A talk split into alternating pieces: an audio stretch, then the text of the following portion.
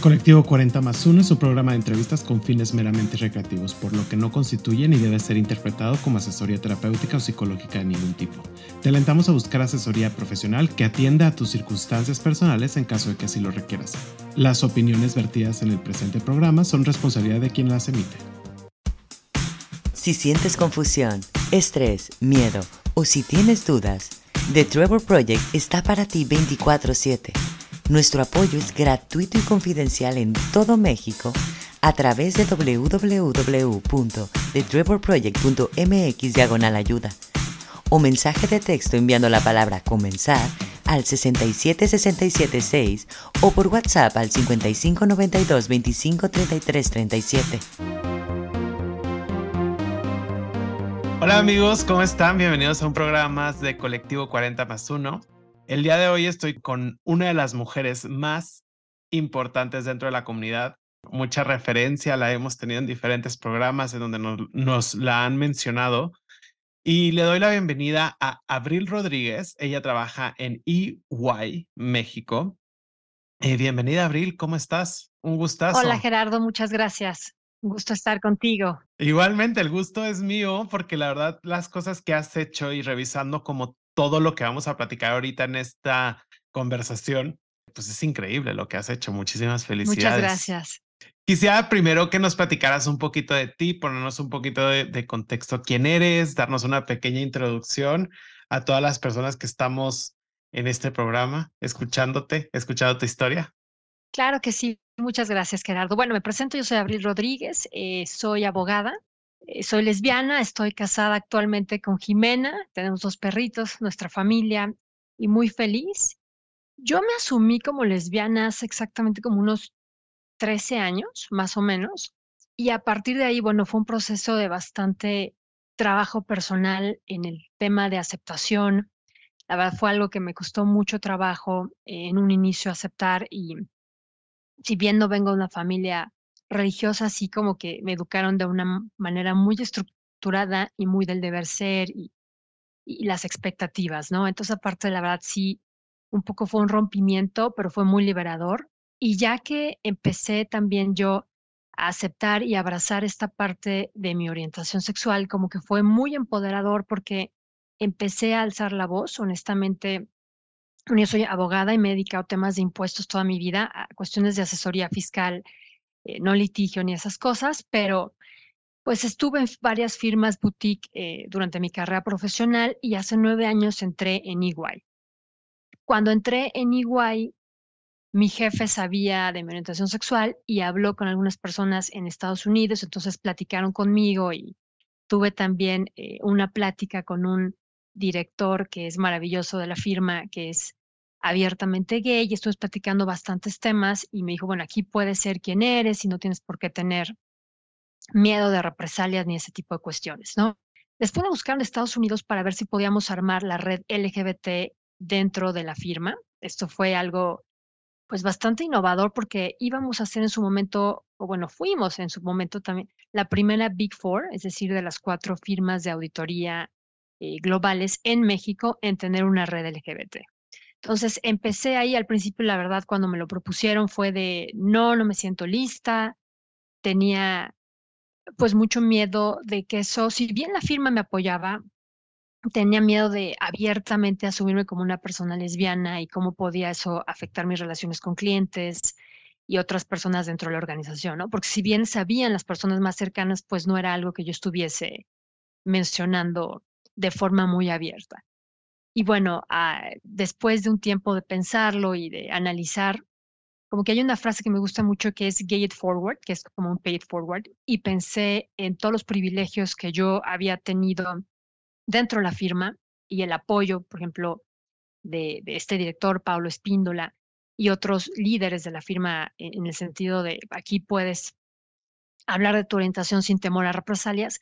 Entonces pensé y dije, bueno, esta es mi situación y a veces o normalmente las experiencias de las personas se determinan con base en su equipo, ¿no?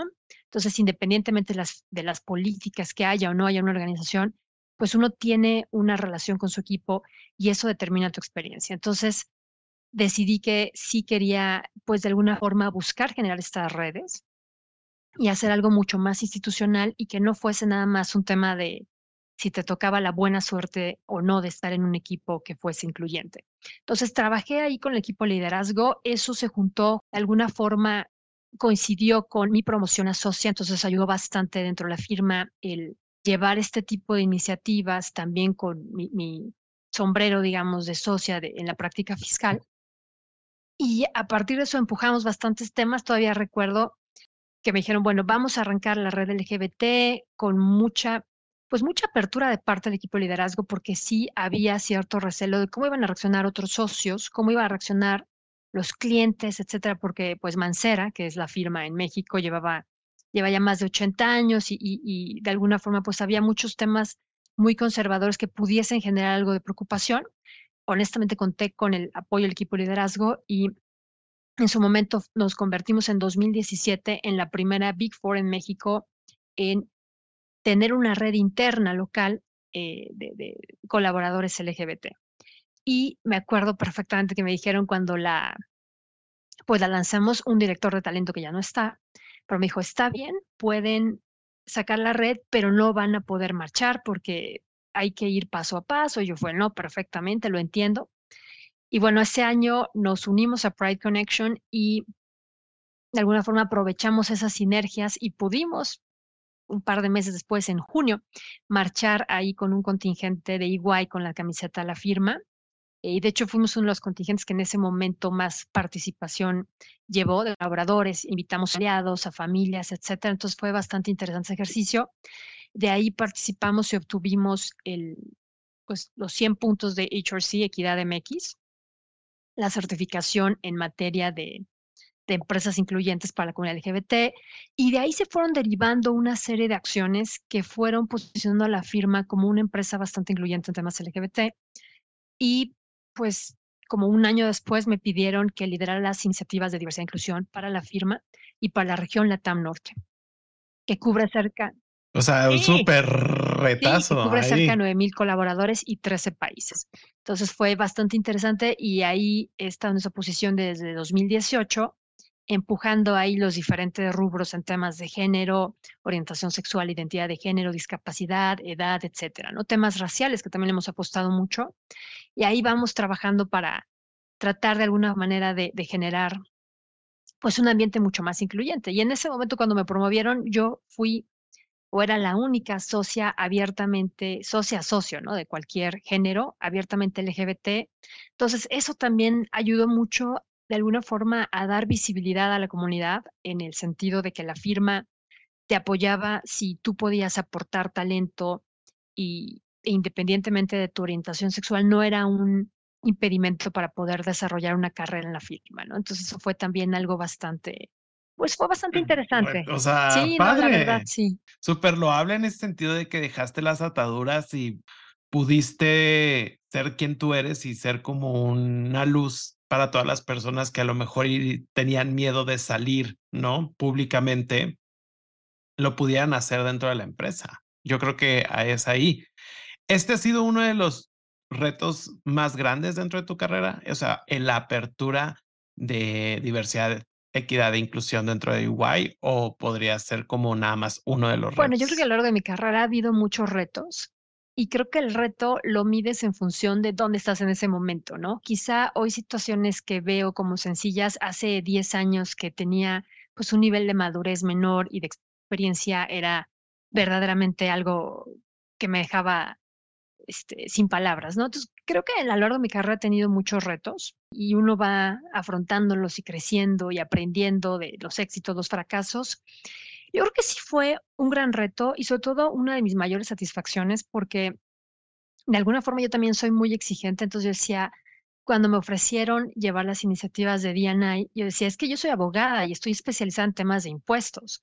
No llevo una trayectoria en temas de diversidad, etcétera. Y sí me lo planteé mucho y dije, pero a ver, bueno, de alguna forma soy visible como parte de, como una persona, una mujer lesbiana, soy una mujer que también luego este tipo de retos también los puede entender diferente una persona, o sea, cuando hablamos en temas de diversidad e inclusión, de los retos y las brechas de interseccionalidad. Sí, la interseccionalidad. Y los retos y brechas que existen también en temas de género en el país y en Latinoamérica Norte y en el mundo. Claro.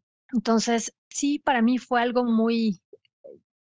una gran satisfacción el hecho de tomar ese rol porque es reinventarse, ¿no? Y creo que en realidad la vida, hay una frase que me gusta mucho de George Bernard Shaw, que dice, la vida no es de encontrarte, es de crearte, ¿no? Entonces uno va transformándose y me gustó mucho decir, bueno, es algo que me apasiona, yo creo que sí puedo tener el capability necesario, rodearme de las personas correctas, formar un gran equipo y todo eso. Entonces esta parte de reinventarse es algo que a lo largo de mi carrera he vivido en diferentes instancias y sí es una gran satisfacción. También en temas de impuestos he tenido otras satisfacciones muy fuertes. Y creo que la satisfacción más padre es cuando te avientas algo que te da miedo. Creo que ese es un indicador que vas por buen camino y cuando lo haces a veces te va muy bien, a veces no tanto, pero al final el aventarse te genera este tipo de seguridad y te va permitiendo darte cuenta que el chiste es aventarse, ¿no? Siempre en todo. Entonces, y reinventarse y convertirte en la persona que quieres ser. Entonces, la verdad, he tenido satisfacciones en mi carrera profesional. También otra que recuerdo con mucho cariño, pues es una vez que me invitaron a dar una presentación de unos temas de seguros en Suiza, más la parte fiscal. Y pues yo no estaba tan familiarizada con esos temas porque mi práctica iba más en otro tipo de estructuras, pero bueno, es ponerse a estudiar, prepararse. Y yo decía, es que me da miedo, pero justo ese es de, pues vas, ¿no? Y al final, reinventarse y probarse a uno, ir extendiendo nuestros propios límites, creo que eso da muchísima satisfacción. Y ahí vas aprendiendo del camino, ¿no? A veces, lo que decía, no te va tan bien, pero todo eso lo aprendes y te deja, pues, un bagaje que puedes aprovechar para siguientes experiencias. ¿Cómo trabajas en eso, O sea, como la interseccionalidad tanto de la equidad de género como la equidad de la comunidad LGBTIQ+. Yo creo que ese es un tema, pues, bastante complejo y he platicado con varias colegas y algunos comentarios, sobre todo abogadas, va más en la línea de como que tienes que pelear por una causa, ¿no? O sea, o tomas el tema género o tomas el tema LGBT. Y muchas veces, pues, puede parecer quizá menos confrontacional el hecho de tomar el tema género como bandera. Yo he tomado o tratado de tomar ambos. Creo que de alguna manera, y es muy curioso lo que platicábamos, es nuestra red internamente en México de LGBT es más fuerte a veces que la red de género, que es algo que estamos trabajando para empujar. Sí. Pero creo que también, o sea, el hecho de formar parte, o sea, lo que comentabas de la interseccionalidad y de formar parte de una minoría dentro de... No es una minoría, porque ser mujer no es una minoría, pero sí es un grupo que ha enfrentado, pues, diversas situaciones de inequidad o ciertas cuestiones donde no hay un piso parejo, pues te dejan con otra perspectiva. Claro. Y sí ha sido un trabajo bastante interesante. Y pues he tratado de enfrentarlo empujando iniciativas en tema género, empujando también o tratando de crear estos espacios, estas iniciativas en tema de mujeres lesbianas, porque siempre que hablamos de temas LGBT, hace mucho más ruido y son mucho más, más evidentes o hay más representación de la letra G, de gays, hombres gay. Entonces, esta parte tratar ahí de crear espacios, de empujar y de crear ahí políticas que sean mucho más incluyentes con estas interseccionalidades. Ahorita tocabas muchos temas y me gustaría que nos compartieras de qué manera trabajas en encontrar los sís en tu carrera y cómo reaccionas ante los nos. Creo que la reacción ante los nos es un arma de doble filo, ¿no? Porque dependiendo si te apasiona muchísimo el proyecto o si te apasiona muchísimo, podemos ponerle cualquier nombre. O pues ese lazo emocional que tú tienes con el proyecto, pues puede ser como muy complicado. Y más en tu carrera, que es como consultoría también. O sea, hay muchas veces que tienes que decir no o te tienen que decir no o tienes que buscar muchos sís. Sí, y creo que ahí juega el papel de abogada también de buscar cómo sí, ¿no? Buscar ahí la laguna o la manera de cambiar el planteamiento. Creo que se necesita para desarrollar una carrera muchísima inteligencia emocional, que es algo que no nos enseñan en las escuelas ni en general de temas cuando vemos las pues lo que se pide para un puesto. Creo que es un tema de aprender en general a trabajar y a negociar con uno misma respecto a veces el fracaso o estas no de entrada que de repente es como bastante, o sea, obviamente te desanima, obviamente te poncha. Creo que al final no se trata de tener puro sí porque no es algo real, sino de cómo gestionamos estos nos, estos fracasos. Y había una frase que el otro día leía, thrive on rejection, ¿no? O sea, cómo salimos adelante a pesar de estas negativas. Y en su momento, por ejemplo, yo recuerdo, había otro equipo de liderazgo que voy a señalar, no el actual, que es mucho más incluyente, proactivo y busca generar estos espacios de mucho mayor apertura y seguridad psicológica. Pero me acuerdo cuando empezamos a ver el tema de crear la red, en 2015 yo creo que lo empecé a ver, o sea, fueron 2 años de estar negociando y fueron no es necesario, eso es algo como más americano, eso no va a tener una buena aceptación aquí, la gente va a ser sumamente juiciosa, nadie va a ir a una red porque te van a etiquetar como LGBT, etcétera. Y es cómo aprendes a negociar y cómo aprendes a buscar o plantear, porque muchas veces cómo lo planteas, las situaciones de tal forma paulatinamente pueda irse dando una aceptación. A lo mejor llegamos y proponemos 10 puntos y nos dicen que no. Bueno, entonces proponemos 3 y a lo mejor ahí vas avanzando. Y, por ejemplo, recuerdo esto que comentaba, ¿no? Que nos decían, pues no van a marchar. Si yo me hubiera aferrado a marchar en ese momento y hubiera dicho, tenemos que marchar y me hubiera peleado, seguramente no tendríamos ni red. O bueno, se hubiera quedado quizá después. Claro. Pero creo que es esta parte de aprender a negociar. Hay una frase también que me encanta de Tácito, la lentitud es más propia de la firmeza, y creo que algo que sí me ha ayudado mucho en general es tratar de no ser tan de confrontar o de pelear, es tratar de tomar un approach más conciliador, y creo que eso me ha ayudado mucho en general a buscar un punto intermedio, como si, y ya que vamos paso a paso y poco a poco demostrando que hay resultados, van de alguna forma abriéndose las puertas y vamos pudiendo tener un mayor alcance, ¿no? Y aparte se hace una cosa muy interesante, ¿no? O sea, la misión era marchar en ese momento. O sea, la misión era tener como este VRG que ustedes tienen actualmente y que ha posicionado muy bien a EY dentro de la comunidad y que lo está logrando. Y ese era el objetivo final, se podría decir, en comparación a ir a marchar un año, que a lo mejor ya en 2 años, 3 años ya iban a ir constantemente y los resultados que han tenido después de eso. Pero creo que eso es algo espectacular. Muchas gracias. ¿Qué es lo que más te apasiona de tu carrera y por qué? Yo creo que me apasiona esta parte de ir, lo que decía un poco, ¿no? O sea, uno va generando y conociéndose a uno mismo también a través de las interacciones que tenemos con los demás, y creo que esta parte de reinventarme, de ir haciendo nuevas cosas, de ir empujando y los límites y tratar de retarme constantemente es algo que me gusta mucho.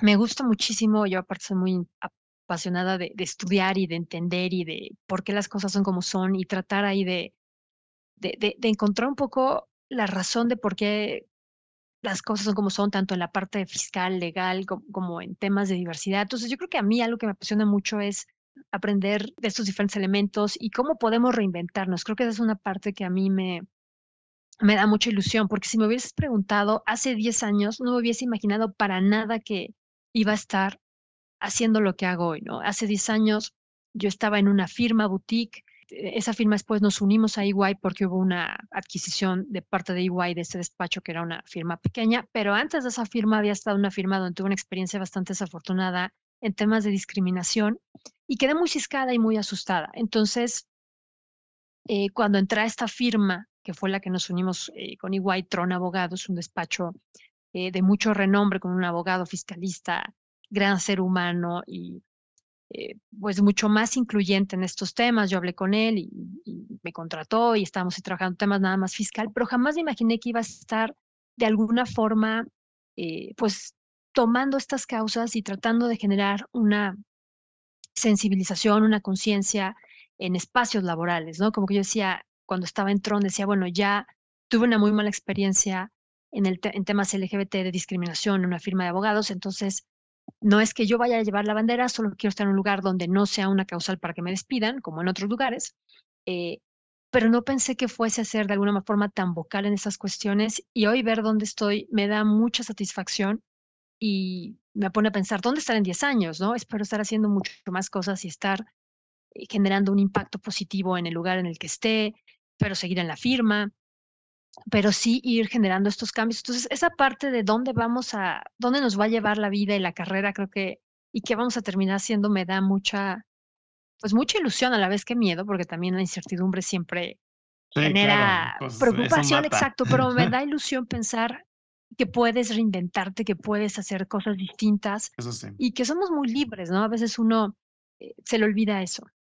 Y aparte, yo te quiero felicitar, o sea, y en verdad es algo loable, porque deja tú que seas de la comunidad, también los retos, y volvemos a lo mismo, los retos de ser mujer, y ahorita eres socia de una de las compañías más importantes en México y en el mundo, ¿no? Y siendo vocal de la comunidad LGBTIQ+, en toda Latinoamérica. O sea, creo que más allá, si nos vamos así en el big spectrum, se podría decir, lo que has logrado, Abril, es increíble. Y no me quiero imaginar qué vaya a pasar en 5 años. A lo mejor puedes estar en una mejor posición. Gracias, Gerardo. Sí, fíjate que esa parte es...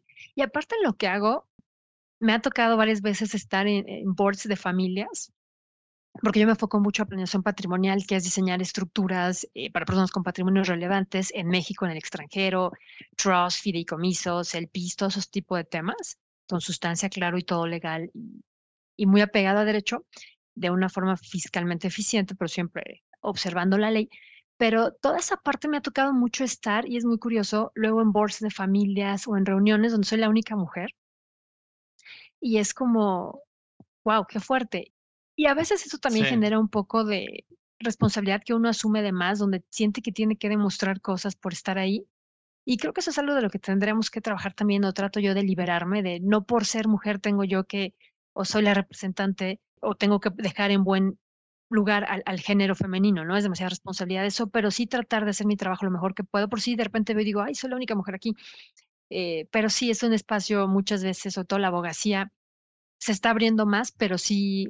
una industria más masculina, ¿no? Y si tú lo ves en general, cuando vemos despachos, pues las mujeres toman un porcentaje menor a nivel sociedad, a nivel asociadas, directoras, etcétera. Entonces es algo que hay que trabajar, y hay asociaciones que están trabajando mucho en eso, pero bueno, creo que es un cambio paulatino, y también el hecho, que creo que es bastante importante, que la propia industria ya lo está pidiendo. Muchas veces, muchos clientes, sobre todo clientes internacionales, sí piden, oye, quiero una representación de cómo está tu equipo de liderazgo, cuántas mujeres tienes, cuántas personas LGBT, y todo eso de alguna forma ayuda, aunque quizá no sea tan natural, pero ayuda a que de alguna manera se incentiven estos cambios y se empieza a tener gente más diversa en estos lugares. Y ahora me voy a regresar un poquito, pero es una pregunta interesante, ya recapitulando como todo este bagaje y todo este camino, ¿por qué decidiste estudiar Derecho? Yo estaba como entre filosofía, historia y derecho. Me gusta mucho temas de historia, me gusta mucho filosofía, de hecho leo mucho de eso, pero sí decía como que creo que puedes tener un campo de acción profesional más amplio estudiando derecho. Y me acuerdo que una vez iba manejando en la prepa y escuché, o sea, ponían en el radio ahí alguien que habían atropellado a una persona, un microbús, y entonces una persona estaba, la hija del señor, llorando y pidiendo justicia y no sé qué.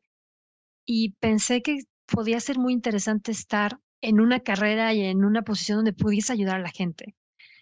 Y si bien no me dedico para nada a temas de esa naturaleza, porque yo me enfoco más, y mi propia carrera se fue llevando se fue pues alineando a esto, y me encanta lo que hago, me encanta verdaderamente esta parte fiscal y esta consultoría y temas de operaciones cross-border y planeación patrimonial, pero de alguna forma fue como un poquito esa inquietud de tratar de generar un cambio positivo, ayudar gente, defender, quizás una parte muy idealista mía, pero ahorita justamente en estos temas de diversidad e inclusión, pues siento que tomé un poco más ese cauce y va más alineado a ese propósito, ¿no? Un poco levantar la voz, generar cambios, defender gente a diferencia de un abogado litigante o alguien ahí de defensoría, pues una manera distinta, pero al final va un poco alineado a eso.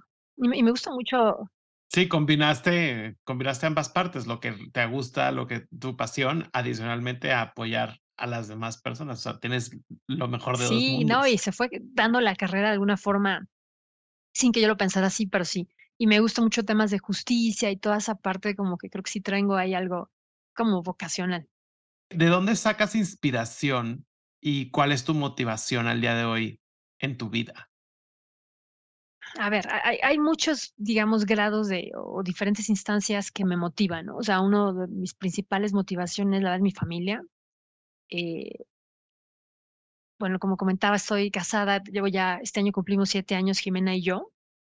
Entonces, me motiva mucho mi familia, me motiva mucho ella, tratar de ser una mejor ser humano, en general, es algo que siempre estoy tratando de trabajar. Y algo que también últimamente me ha motivado mucho es como recordarme a mí de pequeña y como decirle a esa Abril chiquita, niña que jugaba y así como de, voy a hacer cosas de las que te sientas orgullosa y voy a ser una persona íntegra para que te sientas feliz de la persona que te convertiste. Creo que esa parte de alguna forma extraña me motiva mucho. Me motiva mucho aprender de historia porque eso como que me hace, o cuando leo historias que me inspiran también, trato de buscar muchos referentes, trato de, bueno, como te decía, me gusta mucho la filosofía, me gusta mucho leer a Séneca, los estoicos, como esta parte de tratar de buscar la mejor versión de uno mismo y de las demás personas. Me gusta mucho, también me inspira mucho cuando veo referentes, o sea, diferentes personas a lo largo de la historia que han, pues, vivido una vida muy interesante y han vivido, sobre todo, yo creo que algo que a mí me llama mucho es vivir una vida con sentido, ¿no? O sea, generar una vida o tener una vida que yo al final diga, le di un sentido, ¿no? O sea, hice que fuese algo de lo que me siento satisfecha. Hay muchísimos referentes y si tú ves el mundo hay muchísimas fuentes de inspiración, sí, muchísimas. Y sobre todo me inspiran para tratar de hacer cambios, aprender de diferentes personas, me inspira conocer gente diferente. Siempre estoy tratando también de generar nuevos vínculos porque al final uno aprende muchísimo a través de las experiencias de personas que tienen vivencias diferentes a las tuyas. Me inspira también mucho cuando hacemos cosas positivas y veo, o cuando hacemos cosas y veo el impacto que tiene en la vida de la gente, tanto bueno como malo. Eso me inspira cuando es bueno a sigamos generando estos efectos y cuando es malo, pues a tratar de alguna forma ahí de encontrar el camino de cómo hacer que funcione. Me inspira mucho la música, no sé, como son muchas cosas que me inspiran a... Que te llevan adelante. Sí. Pero me encantó esa parte que tú decías de vas buscando y vas leyendo y te vas cultivando para sacar siempre la mejor versión de ti. Eso es algo increíble. Y si eres la mejor versión de ti en tu vida personal, también eres la mejor versión de ti en tu vida profesional. Es una combinación de ambas. Sí, totalmente. Totalmente. Y creo que sí es importante mantenerse motivado e inspirado. Y creo que uno tiene que buscar esas motivaciones internamente, ¿no? Siempre vemos que, y es un tema de talento que se está sufriendo mucho después del COVID y todo, de oye, ¿cómo motivamos a los empleados? ¿Cómo motivamos a la gente? ¿Cómo? Y en realidad creo que todo mundo, o sea, no hay nada que pueda hacer una empresa, puede hacer más llevadera o más satisfactoria de alguna manera u otra tu experiencia en un lugar, pero el tema de estar motivado o inspirado es una cuestión completamente personal, ¿no? Y a cada quien le inspiran diferentes cosas y todo lo que te inspira es válido, ¿no? Justo me gustaría entrar un poquito, ya estamos en el 2023 y claramente todos tenemos como objetivos y metas para este año, ¿no? Sé que formas parte de diferentes cámaras, diferentes organizaciones como HRC, ¿no? Que es de Human Rights Campaign. ¿Cuáles son los objetivos que tienen para este año en estas cámaras o en estas asociaciones en las que tú formas parte para generar visibilidad y para generar un poquito, alzar un poquito más la voz para todos, todas y todes? Ok, sí, bueno, ahí son varias organizaciones. En HRC estamos en el Consejo Consultivo Empresarial, entonces pues finalmente seguir ahí empujando la certificación y cada vez más empresas puedan sumarse y hacer de alguna forma también más interesante y retador el hecho de poder cumplir con los parámetros para que no nos quedemos estancados en ya cumplimos con esto y podemos seguir con estas políticas 10 años y vamos a seguir muy bien rankeados, ¿no? En esa estoy en Bridgetham como vicepresidenta del Comité de Diversidad e Inclusión y como copresidenta del comité. Hicimos un subcomité ahí que se llama Pride Alliance y básicamente busca generar mucha visibilidad hacia la comunidad LGBT.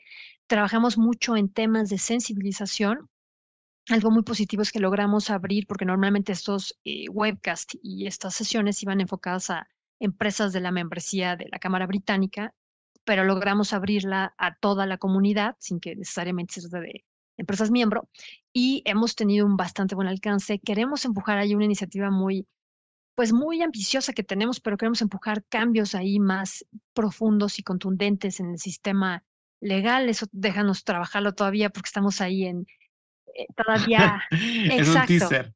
Arrancando, pero hemos formado un gran equipo, entonces muy feliz de eso. Estoy también de vicepresidenta del Comité de Diversidad e Inclusión de American Chamber. Aquí empujar sobre todo temas mucho de género y LGBT, que es algo que también en las empresas miembros tenemos pues disparidad, ¿no? Hay algunas que están muy avanzadas, otras no tanto, pero sobre todo creo que el hecho de poner el tema en la mesa, empujarlo, tenemos que encontrar la forma de ser mucho más asertivos, pero ya el hecho de hablar del tema, ponerlo en la mesa, dar visibilidad, pues sí ayuda bastante. Y también estoy en el board del Consejo Directivo del IMEF, Instituto Mexicano de Ejecutivos de Finanzas, y aquí sí estamos empujando, vamos de alguna manera un poco más atrasados que en las otras cámaras, pero empujando mucho el tema de diversidad para poder darle un enfoque mucho más incluyente a todos estos profesionales ejecutivos en finanzas. Y estamos aquí hablando con el presidente que está para el año 2023 para empujar mucho y también meter temas LGBT. Oye, súper buenas iniciativas lo que están logrando. ¿Y en qué momento tienes tiempo, Abril? Híjole, lo hacemos y la verdad tengo un muy buen equipo que me respalda y eso ha ayudado muchísimo también a poder generar todos estos avances. Eso y también yo creo que los aliados, porque tenemos, o sea, por ejemplo, en Bridgetham, claro, en IMEF, en AmCham, diferentes personas que además de su trabajo se suman a estas iniciativas y eso nos ayuda a que realmente podamos ser mucho más contundentes y mucho más asertivos, ¿no? Porque tienes diferentes puntos de vista y todo eso definitivamente te ayuda a tener una visión mucho más holística y te ayuda a ser más acertada en las decisiones o enfoques que tomas. Sé que una de tus pasiones también es viajar. Me contabas que te gustaba muchísimo y que también a lo mejor es una fuente de inspiración. ¿Cuáles viajes, puede ser a un destino o un viaje metafórico, han marcado tu vida y por qué? Muchos. Yo creo que uno, definitivamente los más increíbles e importantes, fue cuando viajamos a Isla de Pascua. Mi esposa es chilena. Isla de Pascua, pues, de donde son las cabezas Moai enorme que no tienen piernas y que es como, pues más o menos como del abdomen o la cadera hacia arriba, que están enterradas en la isla y la comunidad Rapa Nui. Pero ahí Jimena y yo nos casamos en un ritual ante las cabezas, en un centro ceremonial con un chamán. Esa fue la fiesta o la ceremonia más bien, donde solo estuvimos ella y yo, y para mí sí fue verdaderamente impresionante. El hecho de estar ahí en la isla es como viajar hacia atrás, hacia el pasado. Es un lugar bastante místico, sumamente interesante, y ahí hacer nuestros votos, y ella y yo solas, porque decíamos al final, cuando haces una fiesta, está increíble, tienes mucha gente, pero esta es nuestra ceremonia. Y recientemente he estado muy, bueno, ahí te decía que me gusta mucho estudiar, he estado estudiando mucho sobre culturas ancestrales últimamente, sobre todo este año, y este año fuimos, que de hecho fue más, o sea, porque planeamos un viaje y Jim escogió más los lugares a donde íbamos, y fuimos a Santorini y me impresionó mucho porque he estado estudiando mucho temas ahí de las primeras civilizaciones, etcétera. Bueno, de las cosas que he descubierto ahí antes de toda la civilización de Mesopotamia, que se cree que es el origen de alguna forma de la civilización, hace 2000 años, pues había culturas mucho más ancestrales, 10,000, 6,000 años antes de Cristo, en toda la parte de la vieja Europa. Y casualmente, porque no tenía idea, en Santorini había un lugar específico muy enfocado a la civilización minoica. Entonces llegar ahí a esas ruinas para mí fue como sorpresa, porque fue el día de mi cumpleaños, vimos todo el tour, no tenía idea que Santorini tenía estos antecedentes. Entonces fue súper interesante porque llevaba todo el año estudiando de los minoicos y lo enfocaba más hacia Creta, pero llegar ahí que hubiese pues estas ruinas para mí fue como súper sorprendente, claro, y fue como muy motivador, pero bastante especial. Y bueno, creo que todos los viajes al final te aportan algo, porque el hecho de salir de tu...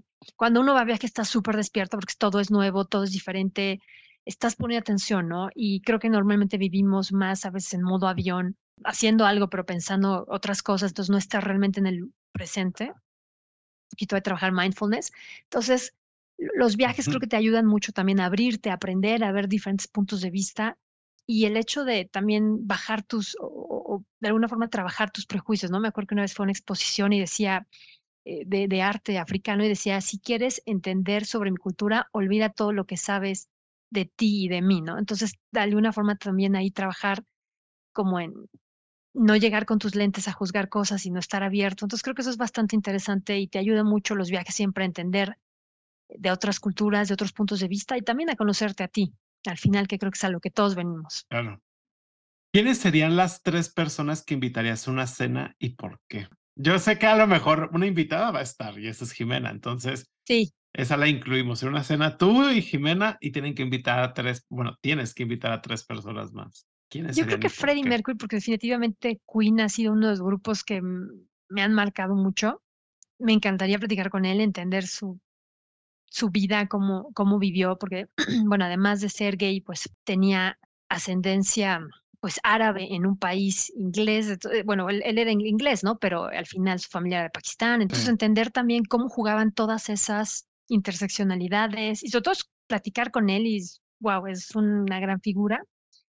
Yo creo que otra persona que me hubiera gustado mucho platicar es Séneca, el filósofo romano. He leído sus libros y me encanta y me inspira mucho. Entonces, entender también diferentes temas. Sé que no es la persona más congruente necesariamente por las cosas que uno lee, pero bueno, o sea, entre lo que decía y lo que hacía, pero al final es esa dicotomía de ser humano. Pero bueno, eso y... Sí. Ay, la otra persona, no lo sé, es que déjame pensar, pero yo creo que alguien que me encantan sus libros es Amélie Nothomb.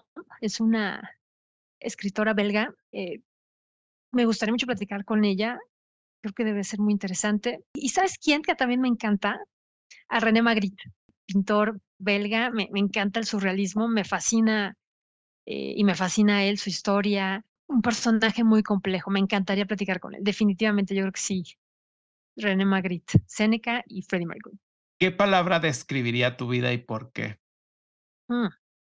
Ahorita haciendo esta recapitulación de todo lo que has hecho, todo lo que has logrado, lo que estás por lograr, tus inspiraciones y tus metas y tus motivaciones. Es una buena pregunta. Todos se quedan pensando en esta pregunta. Los que la han tenido en sus programas, muchos se quedan pensando con esta pregunta. ¿Sabes qué? Y quizá, bueno, se me ocurren varias palabras, pero yo creo que quizá una que estoy tratando también más como de, puede ser más que una palabra, una frase pequeña, pero, o sea, yo creería como confiar en el proceso. Creo que a lo largo de mi vida ha habido muchas situaciones en las que me he enfrentado con situaciones que me frustran, que no sé cómo manejar, que me duelen, etc. Cuando uno está ahí es muy difícil poder ver qué va a pasar con las bifurcaciones de las opciones que se presentan, pero creo que esta parte como de confiar en el proceso, ¿no? Confiar en la vida, confiar en el destino, lo que te espera, porque de verdad yo sí considero que las mejores cosas en la vida pasan cuando menos lo esperas. Creo que uno a veces no sabe necesariamente hacia dónde va o qué quieres necesariamente tan claro, pero sí sabes qué no quieres y qué no estás dispuesta a aceptar. Entonces, creo que a veces esa parte de confiar en el proceso, o sea, como tener más confianza que todo lo que va a pasar es porque es lo mejor y confiar en que va a ser lo mejor, ¿no? Aunque no sea fácil, aunque no sea lo que uno quiere, etcétera. Creo que esa parte de confiar en el proceso. Y fíjate que hay veces que estamos tan en el presente viendo las cosas, pero te volteas en retrospectiva y haces la evaluación de esos momentos buenos, malos, de todo, lo visualizas y volvemos a lo que tú decías ahorita en el tema del mindfulness. Cuando estás presente, cuando estás literal viendo la manera en cómo salir adelante a lo mejor en una situación o disfrutando cada uno de esos momentos y disfrutas el proceso como tal, es cuando tú dices, híjole, qué gran persona soy, ya sabes por qué me ha pasado en ese sentido. Sí. O sea, pero te aplaudes a ti mismo y dices, wow, o sea, lo he hecho cañón. Sí, no, totalmente. Y creo que esa parte es algo muy importante, como que uno se la pasa toda la vida persiguiendo metas. Entonces, vas por 10, vas por 20, vas por 30, y entonces cuando llegue y de repente ya llevas 100 y no es suficiente, es como... Y creo que esta parte de aprender a confiar en el proceso y aprender a disfrutar el proceso, porque creo que la vida es el proceso y se nos olvida, ¿no? Uno va atrás de todas las metas, pero realmente algo que también quiero yo trabajar mucho es platicar con alguien hace poco, porque hay un programa que tenemos de mentoría en American Chamber y me tocó ser mentora de una mentee, y le decía, te lo digo a ti para decírmelo también a mí, pero es esta parte como de aprender a disfrutar el proceso, ¿no? O sea, al final vas a llegar a la meta, a donde querías o no a donde querías, pero vas a llegar a ese punto. Y lo que importa es cómo lo viviste. Porque si llegas a la meta, pero llegas sumamente frustrada, desgastada, cansada, con burnout, no va a ser igual que si llegas, obviamente trabajando, y hay que echarle galleta a las cosas en la vida, pero es muy diferente la experiencia. Y como que se nos olvida ese proceso, cómo lo vivimos, y aprender a disfrutar ese proceso, porque eso es la vida, ¿no? Al final te volteas y la vida son todos esos caminos para llegar a esos lugares, más que las metas. Realmente el proceso es lo que realmente te forma y lo... Exacto, o sea, aprender a disfrutarlo y a vivirlo con amor y no tanta exigencia ni tanto desgaste, porque a veces llegas a las metas y llegas sufriendo muchísimo y dices, bueno, no era necesario que tuviese este nivel de desgaste para llegar hasta acá, ¿no? Pero cuesta trabajo. ¿Qué te faltaría por hacer? Hay muchas cosas. Sí, muchas cosas. ¿Cómo cuáles? Personalmente quiero escribir un libro. Me gusta mucho leer y me gusta mucho escribir. Me gustaría hacer un libro. Sería muy interesante. Ay, gracias. Espero que sí. Pero sí, me gusta mucho, me gustaría mucho eso. Me gustaría en el futuro hacer una asociación ayudando allí a mujeres y a personas mayores y a niños. No hay un enfoque extraño, pero algo así me gustaría mucho. Y me gustaría mucho viajar.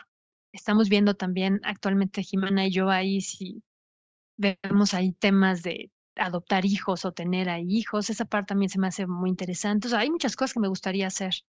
Y las vas a conseguir, Abril. Si has conseguido todo, yo sé que eres de las personas con las que he tenido estas conversaciones que veo que no hay límites para ti. O sea, siempre buscas, como decías, la negociación de buscar los sís en la vida.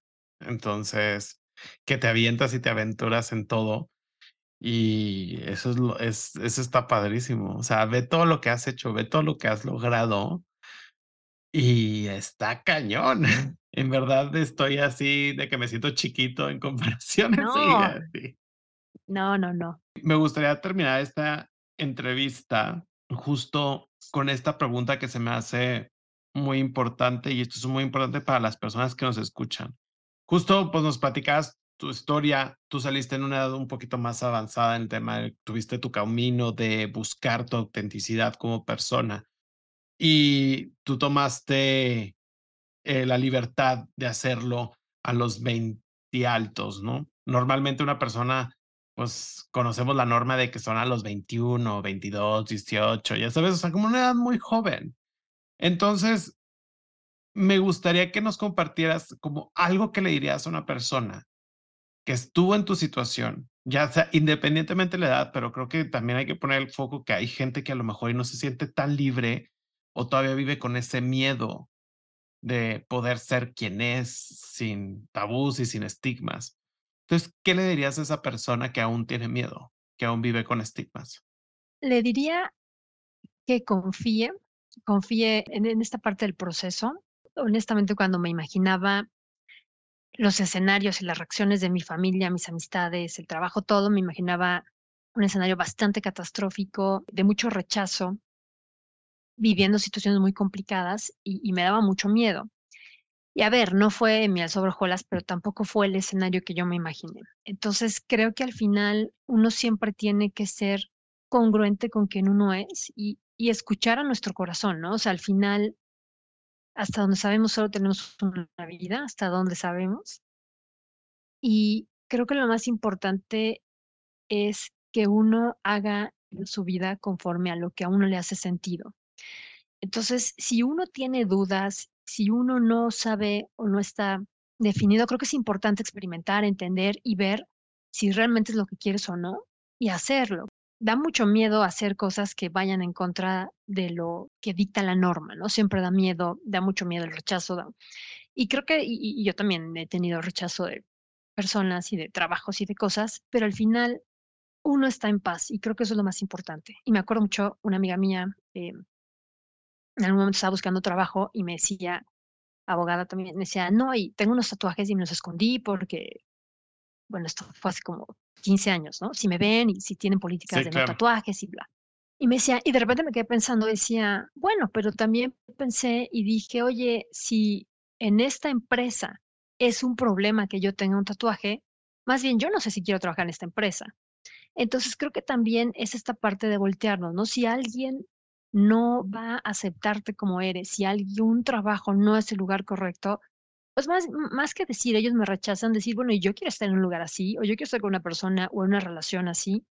Y al final todo se acomoda y uno va formando diferentes redes, diferentes vínculos, y no hay nada más satisfactorio que ser congruente con uno mismo y con lo que quiere. Entonces le diría, confía en el proceso, las personas que verdaderamente importan van a estar ahí y van a surgir otras personas nuevas y se va abriendo la vida y se va desdoblando en diferentes facetas, pero creo que lo más importante siempre es escuchar nuestra voz y hacer cosas que nos hagan sentir que estamos siendo quienes somos, ¿no? Y creo que en general en la vida es un proceso de autodescubrimiento y uno va viendo facetas de uno que te gustan, otras que no tanto, y lo que sea, pero es esta parte de aceptación y de amor y abrazar estas partes y vivir y ser congruente con uno mismo que hacen que sea pues mucho más valiosa la vida porque eres mucho más genuino, ¿no? Entonces también tus relaciones y todo se va haciendo mucho más auténtico. Abril, muchísimas gracias por tus palabras, por todo lo que nos has compartido. La verdad es que fue casi una hora increíble donde se repasaron muchísimas cosas, donde repasamos muchísimo de tu historia, de los retos que has tenido, de cómo has salido adelante, las cosas que nos compartes, ¿no? De estar en el presente, disfrutar el camino, perderle el miedo y confiar en tu alrededor y en tu entorno y confiar en ti mismo, que creo que también es muy importante, como tú lo hiciste. Eso es súper loable. Muchísimas felicidades por lo que haces, por las demás gentes, por ser vocal en diferentes asociaciones, diferentes organizaciones que están en pro por la visibilidad de la comunidad y de las mujeres. Creo que buscas por una causa común que es la equidad. Gracias por todo lo que has hecho, en verdad, y por el tiempo que nos dejaste en este programa para esta semana. No, muchísimas gracias a ti, Gerardo, por la entrevista, un gusto. Y pues yo creo que al final todo mundo en las diferentes trincheras en las que estamos, desde los diferentes ámbitos, podemos tener un impacto bueno o malo en alrededor. Entonces tratar de levantar la voz, de ser aliados. Por ejemplo, yo soy una persona cisgénero, pero sí entender hoy todos los retos que vive la comunidad trans, cómo podemos ser vocales, cómo podemos ayudar y tratar de generar entornos mucho más amigables, mucho más empáticos y más humanos, sobre todo, ¿no? Para todas las personas. Les quiero agradecer a ustedes por escucharnos una semana más. No dejen de suscribirse, no dejen de darnos like, no dejen de calificarnos y darnos 5 estrellas. Nos escuchamos la siguiente semana con más historias. Síganos en 40 más 1 en Instagram y escúchenos la siguiente semana con más historias como esta. Gracias, Abril. Hasta luego. Gracias, Jerry. Un abrazo. Si tú o alguien que conoces necesita ayuda o apoyo, el personal capacitado de The Trevor Project en México está listo para brindar ayuda en situaciones de crisis y prevención de suicidio. Los servicios están disponibles las 24 horas del día, los 7 días de la semana a través de su página web www.thetrevorprojectmexico.com/ayuda o bien enviando un mensaje de texto con la palabra comenzar al 67676 o por WhatsApp al 5592253337.